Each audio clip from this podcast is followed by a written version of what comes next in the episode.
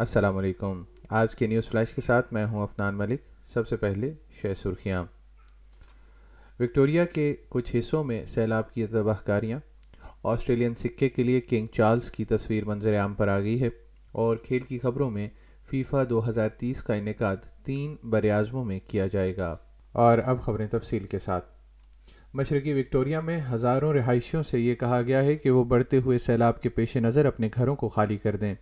Emergency services نے متنبع کیا ہے کہ گپس لینڈ کے علاقے میں ایک سو تیس املاک سیلاب کا شکار ہو سکتی ہیں اور مکینوں کو میکلسٹر ندی کے کنارے واقع قصبوں سے نکال لیا گیا ہے۔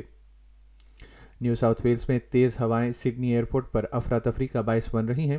حکام ایک رن وے کو بند کرنے پر غور کر رہے ہیں۔ پچاس سے زائد پروازیں منسوخ کر دی گئی ہیں۔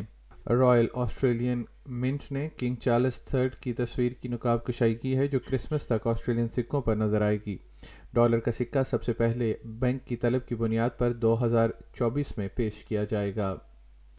البنیزی حکومت ویزا نظام کے وسیع پیمانے پر غلط استعمال سے نمٹنے کے لیے ایک سو ساٹھ ملین ڈالر کے پیکج کا اعلان کرنے کے لیے تیار ہے۔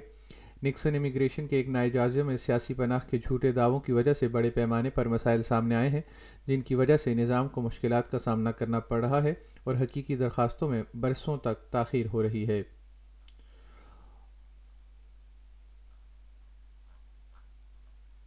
اور کھیل کی خبروں میں مراکش، اسپین اور پرتگال کو دو ہزار تیس کے مینس ورلڈ کپ کا میزبان نامزد کر دیا گیا ہے، جبکہ یوروگوائے، ارجنٹائن اور پیراگوائے ٹورنامنٹ کی صد سالہ تقریبات کے افتتاحی میچوں کی میزبانی کریں گے۔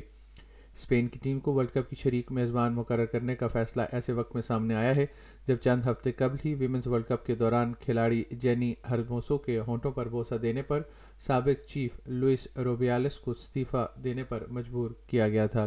کے ساتھ ہی آج کا نیوز فلیش ختم ہوا۔